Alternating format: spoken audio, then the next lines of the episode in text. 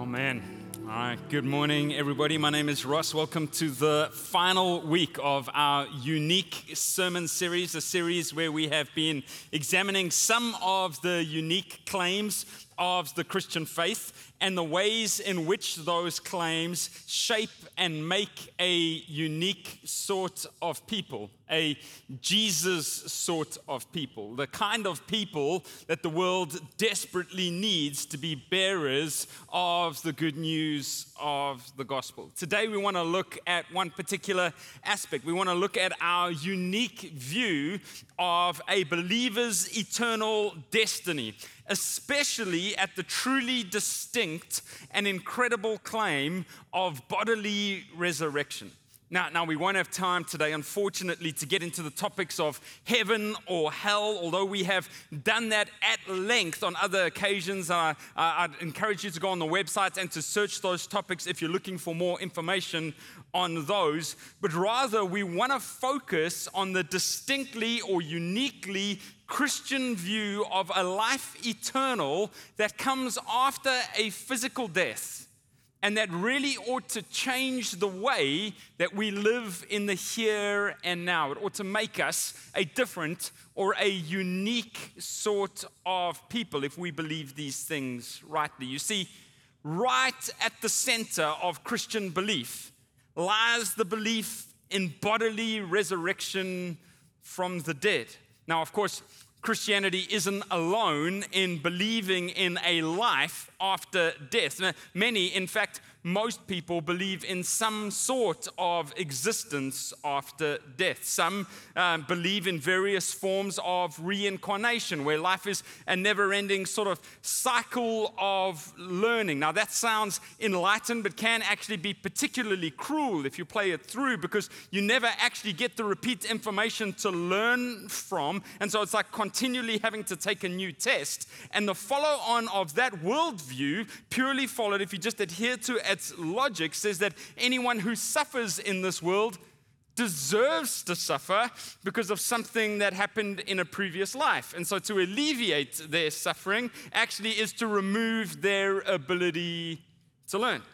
Some people believe just in a ghostly roaming or haunting of this world. As we get towards Halloween, we see that the world is obsessed with kind of life hereafter and zombies and ghosts and these kind of things. How do they exist? Do we exist on a spiritual plane where we're left to roam this earth and, and perhaps intervene, intervene or interfere in the lives of those who are living here in physical form? Many, most, in fact, believe in a form of Gnosticism, a kind of escape to a purely spiritual plane, that this life is physical, it's contained in the matter that our bodies have, and that one day when we die, we go to some sort of better place, one that we don't really describe or understand, but we're free as spirits then to live um, with joy forevermore. I hear these things said all the time. You see, Christians are distinct. Christians believe that everyone dies. Now, I must actually footnote that almost everyone.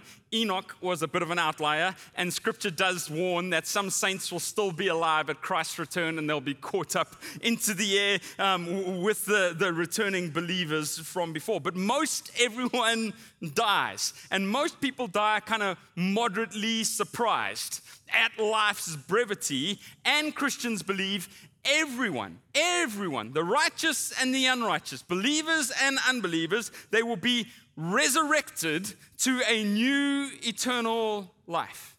And for the saints, this is a tremendously comforting doctrine because our resurrection to a new eternal life will mean that forevermore we will be in the presence of our King and of our Lord Jesus Christ. It comforts my heart when I think of this doctrine.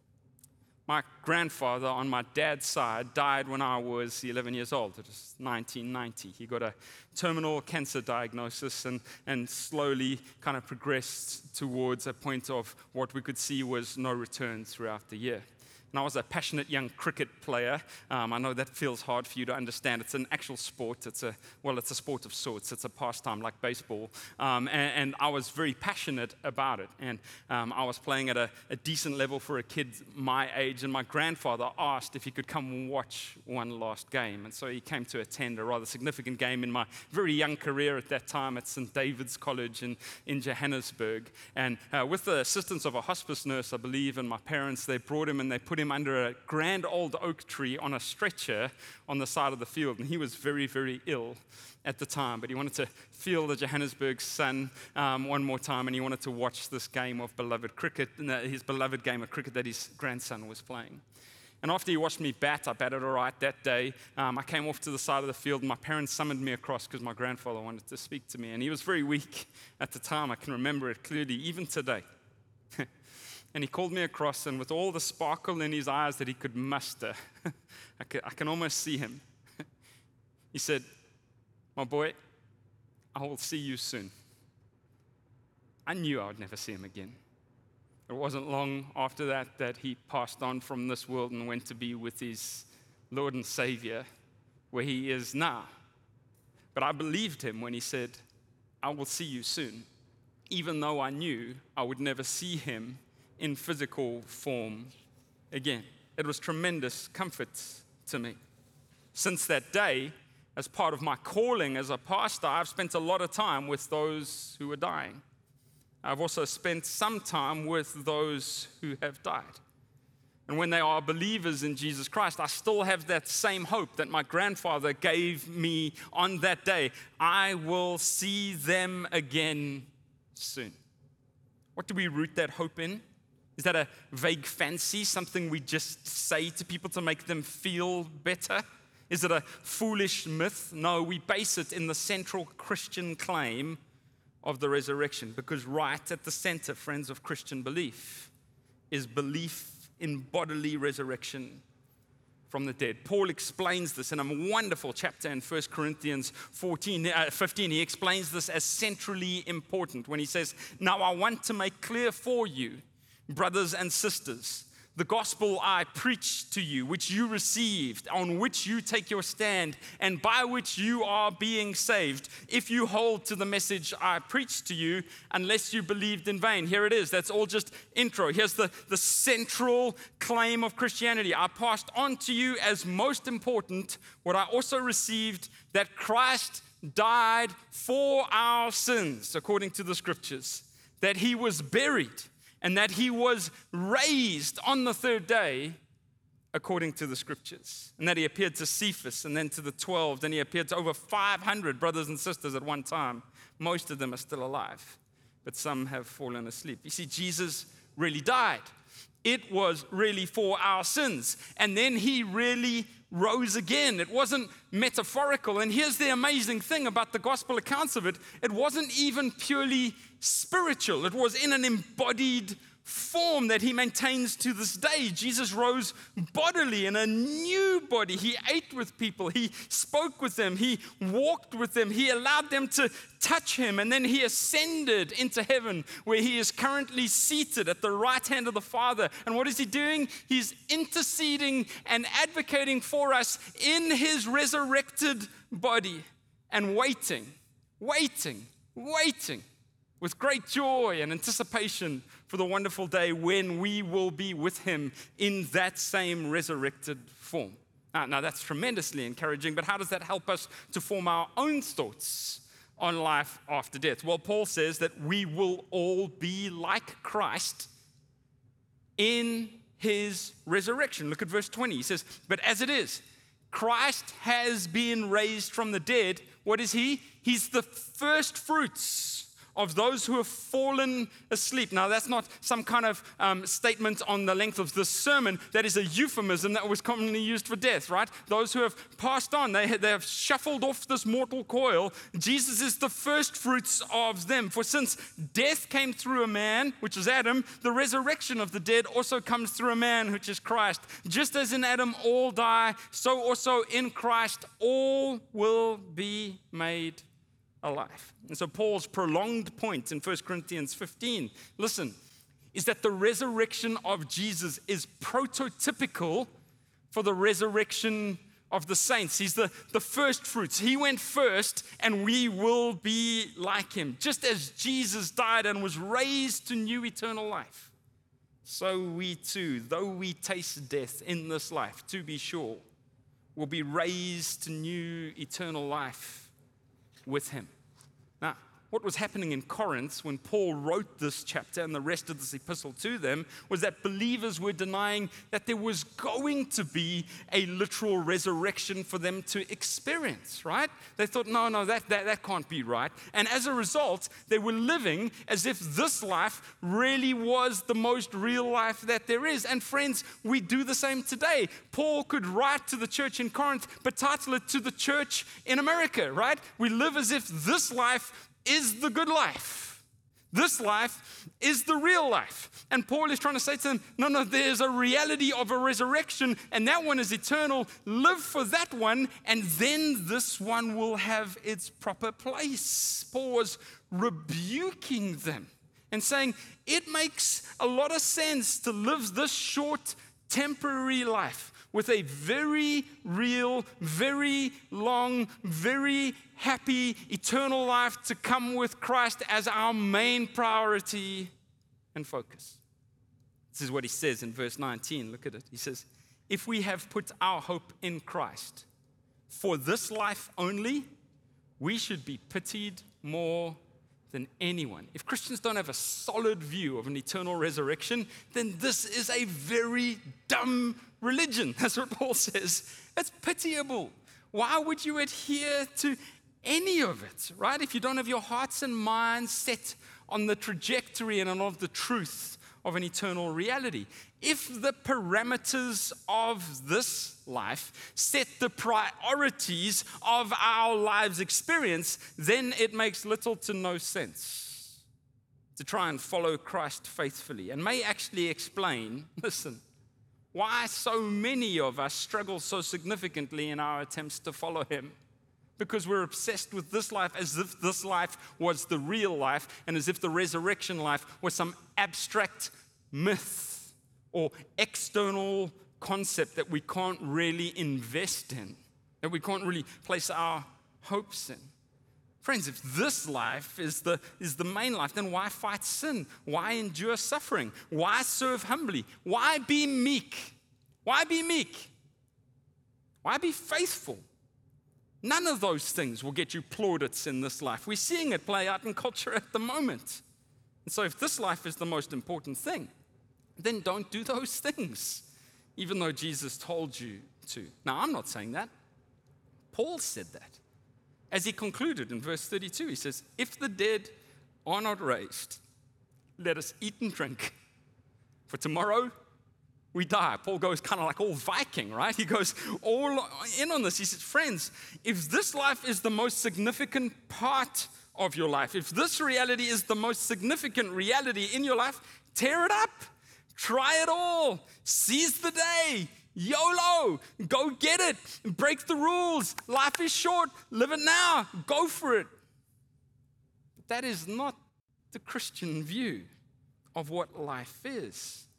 You see, the Christian life contains this wonderful tension. And here's this tension it says, no, no, life here is short and it matters here and now in its embodied form, regardless of its length and regardless of its societal significance, right? For the rich and the poor, for the healthy and the sick, for the young and for the old, for every tribe and tongue and nation, everyone matters. Why are we created in the image and likeness of God and we're given this time here on earth to steward? And so our life here matters. And listen, and it matters the more because it will continue to exist for eternity in a state free of the restrictions and fallenness and sin and misery that besets so much of its existence here and now. This presents us, friends, with a very simple but truly unique view of life and its duration and the subsequent priorities that ought to follow from an understanding of that duration. The unique view that Christianity holds when it comes to this life we live um, here and now and the one to come can be summarized in this very simple statement. It's this. Life is soberingly short, and life is also eternally long. And that sets some parameters and priorities for us as followers of Christ. Having an eye on both of these realities allows us to live the sorts of free, joyful, holy, helpful, kingdom advancing lives that we are called to live as followers of Christ. You see, friends, the Bible tells us again and again that life is short. According to Psalm 103, it's quick and temporary as the grass of the fields. James 4 tells us it's like a vapor. You can see it for a moment and then it's gone. Our life experience tells us this as well. Uh, when I've sat with people who are near death, all of them think that life was too short.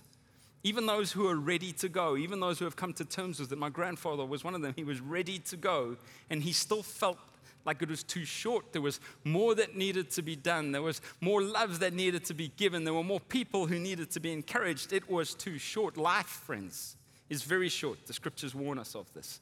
And life is eternally long, it lasts forever. And so, listen to this this is big. Regardless of how long you live, regardless of how long you live, the vast majority of your life by the factor of like nonillions, right? It's hard to do numbers with eternity, but the vast majority of your life will be spent in your resurrected state in the life to come. And it would be extremely wise to remember that perspective and therefore to invest in that life even more than we do in this one. Been such a tremendous privilege for me to conduct a number of funerals and memorial services as part of my ministry. And they vary in tone depending on the age of the person who has died and, and depending on the stage of their faith, to be sure. But for older people, you get lots of people commenting on how they had a long life a good innings, as we would say, another cricketing reference for your edification, uh, and how that is a comfort for us, right? They had a long life. Didn't they live long and wasn't it full? And didn't they see many things? When it is a young person, we speak in hushed tones about how short their life was and about what a tragedy, therefore, that must be. Now, I get it. I get it. It's suffering, it's immense, it's difficult to grab hold of. But when we compare a long life and a short life with an eternal life, there is no discernible difference between the dots that the long life and the short life represent on the line of eternity. They will both look like the same mark when compared with what we have waiting for us. Friends, life is soberingly short. It should awaken us today to live it to the fullest. And life is eternally long. It should awaken us today to live for the things that will matter in eternity. Now, there are a number of implications to this for the believer. So many. There's, there's a book in here, right? I think I had 24 on my whiteboard at one point, but today I'll deal with just six for the sake of time and so that you don't fall asleep like those aforementioned in the scriptures, right? I have no desire to have a Eutychus preaching moment where someone falls out of the window or the trees um, at the West Congregation where the kids are currently climbing um, while their parents try to pretend that everything is going absolutely fine. So, just six for today. The first one is when we remember that life is soberingly short and life is eternally long, the first one is we have an elevated view of all human life and of all human dignity. Now, we spoke about Christianity's unique view of humanity a few weeks ago, and so I don't want to recover that ground. But this, friends, this must elevate our view of the incredible value of each and every person that we encounter, because each person, each person will be raised from the dead to an eternal destiny, either to an eternal destiny with Christ or to an eternal destiny without Christ, but everyone will be raised. This is why C.S. Lewis so remarkably said, he said, There are no ordinary people. you have never talked to a mere mortal. Nations, cultures, arts, civilizations, these are mortal, and their life is to ours as the life of a gnat. But it is immortals whom we joke with, work with, marry, snub, and exploit, immortal horrors or everlasting splendors. Lewis went on to say that this shouldn't make us glum all the time, but it should make us really, really curious in the lives of all people. Why? They're all eternal beings.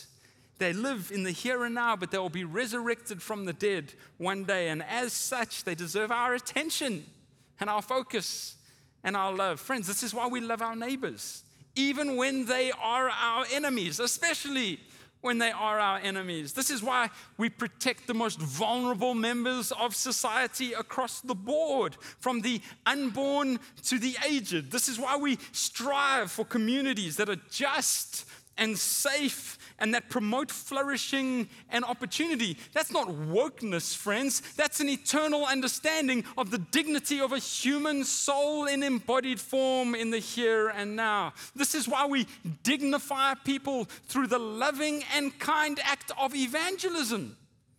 You share the gospel not to earn brownie points in heaven. You share because you believe that heaven exists and you believe that the person you're sharing with is, is dignified and so worthy of this great news because they too will be resurrected, either with Christ or separated from his mercy and kindness. Secondly, we have a sober minded but not fearful view of death.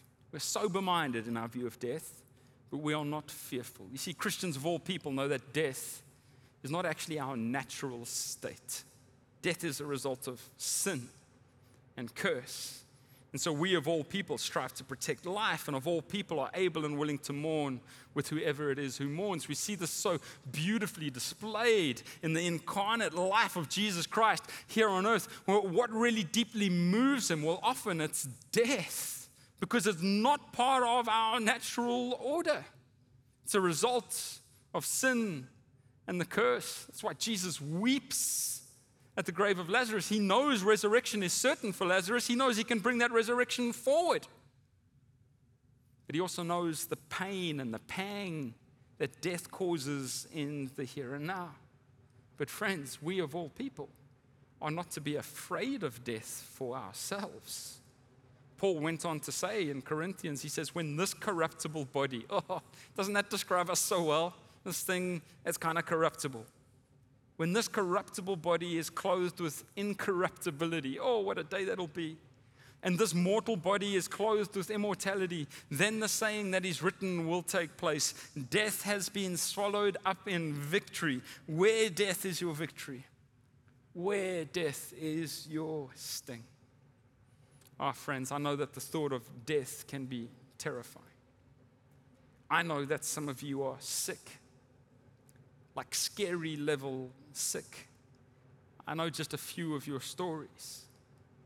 As Christians, listen, in faith, we can and we must go before our Lord on your behalf and ask Him to bust into the here and now to miraculously heal your body. We must do that.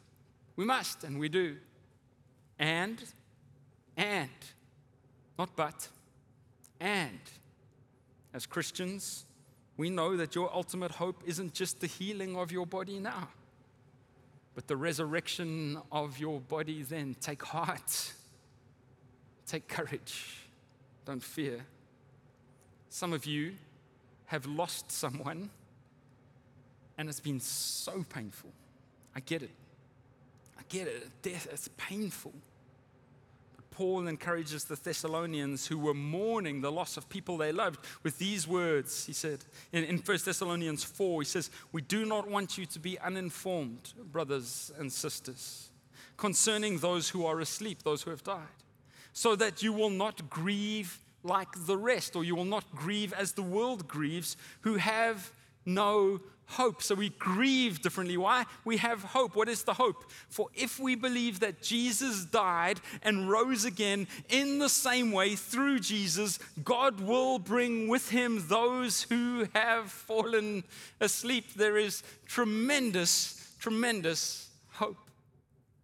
I've been walking with a family who are beloved at the stone and who had a, what looks like a tragedy befall them over the last few months. They got the news while in utero that their little baby boy had a chromosome deformity that mean that if he was able to be carried to term, he would only possibly survive for a few days.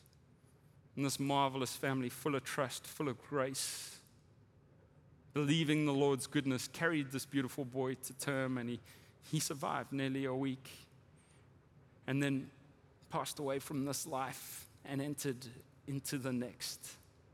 They don't mourn like the world. They are mourning, trust me. They're not in denial. But what I've seen in them is they do not mourn like the world. Why? They have hope. Why? They will see that boy again in his glorified, resurrected body. And the time that they get to spend with him will be exponentially more than any of the time they feel that they lost with him here. This is not pie in the sky. This is not cruel or abstract. This is the very real work of the resurrection, encouraging mortal souls in the here and now. Friends, if you've lost someone, if they're a believer, they're with Christ. My goodness. Don't mourn like the world. Mourn, but not like the world. If you've lost someone you don't know if they're a believer, here's all I can say you can entrust them to the mercy of God. He's more merciful and kind than any of us. Third one, we embrace the freedom that comes from viewing this life as an act of stewardship so much energy in this life is spent in pursuit of the myth that we can have a little more and that at some point a little more will equal enough. If I just had more time, if I just had more talent, if I just had more treasure, just a little more. And it's mirage chasing and it's exhausting, and it's why so many of us are exasperated. But stop. When I actually consider in faith, do this when I actually consider the heavenly treasure that is coming for me, then I am free in this world to be rich in generosity, even if it means being poor in the standards of this world. But I actually have to stop and think about it. When I consider, friends, oh my goodness, the heavenly body that is coming, then I am free from so much of the self loathing that results from constant comparison and the never ending wish that God had made me just a little bit different from how He did. Friends, I spent most of my life hating the body that God has put me in. I still give in to this temptation now and again. If I had a theme song as a young man, it would have been the, the smash 1995 hit by Skee-Lo, which said, I wish I was a little bit taller. I wish I was a baller. I wish I had a girl who looked good. I would call her. Don't Google the rest of those lyrics, but, but that was kind of my state, right? This continual angst. I wish I was other than what I am. But when I think that God has a perfectly designed resurrection body that will be fully me and yet not corrupted by sin in the life to come, then I am free to just steward whatever He has entrusted me with in this life. When I consider the eternity of God's presence, that is coming, then I can stop trying to squeeze every single drop out of every single experience that this life has to offer and I can actually enjoy rest and presence and limitation and creatureliness. And I can be present with other immortal souls without rushing off to the next distraction. Imagine living with the freedom of Paul, who says in Philippians 1 that for him to live is Christ, to die is gain.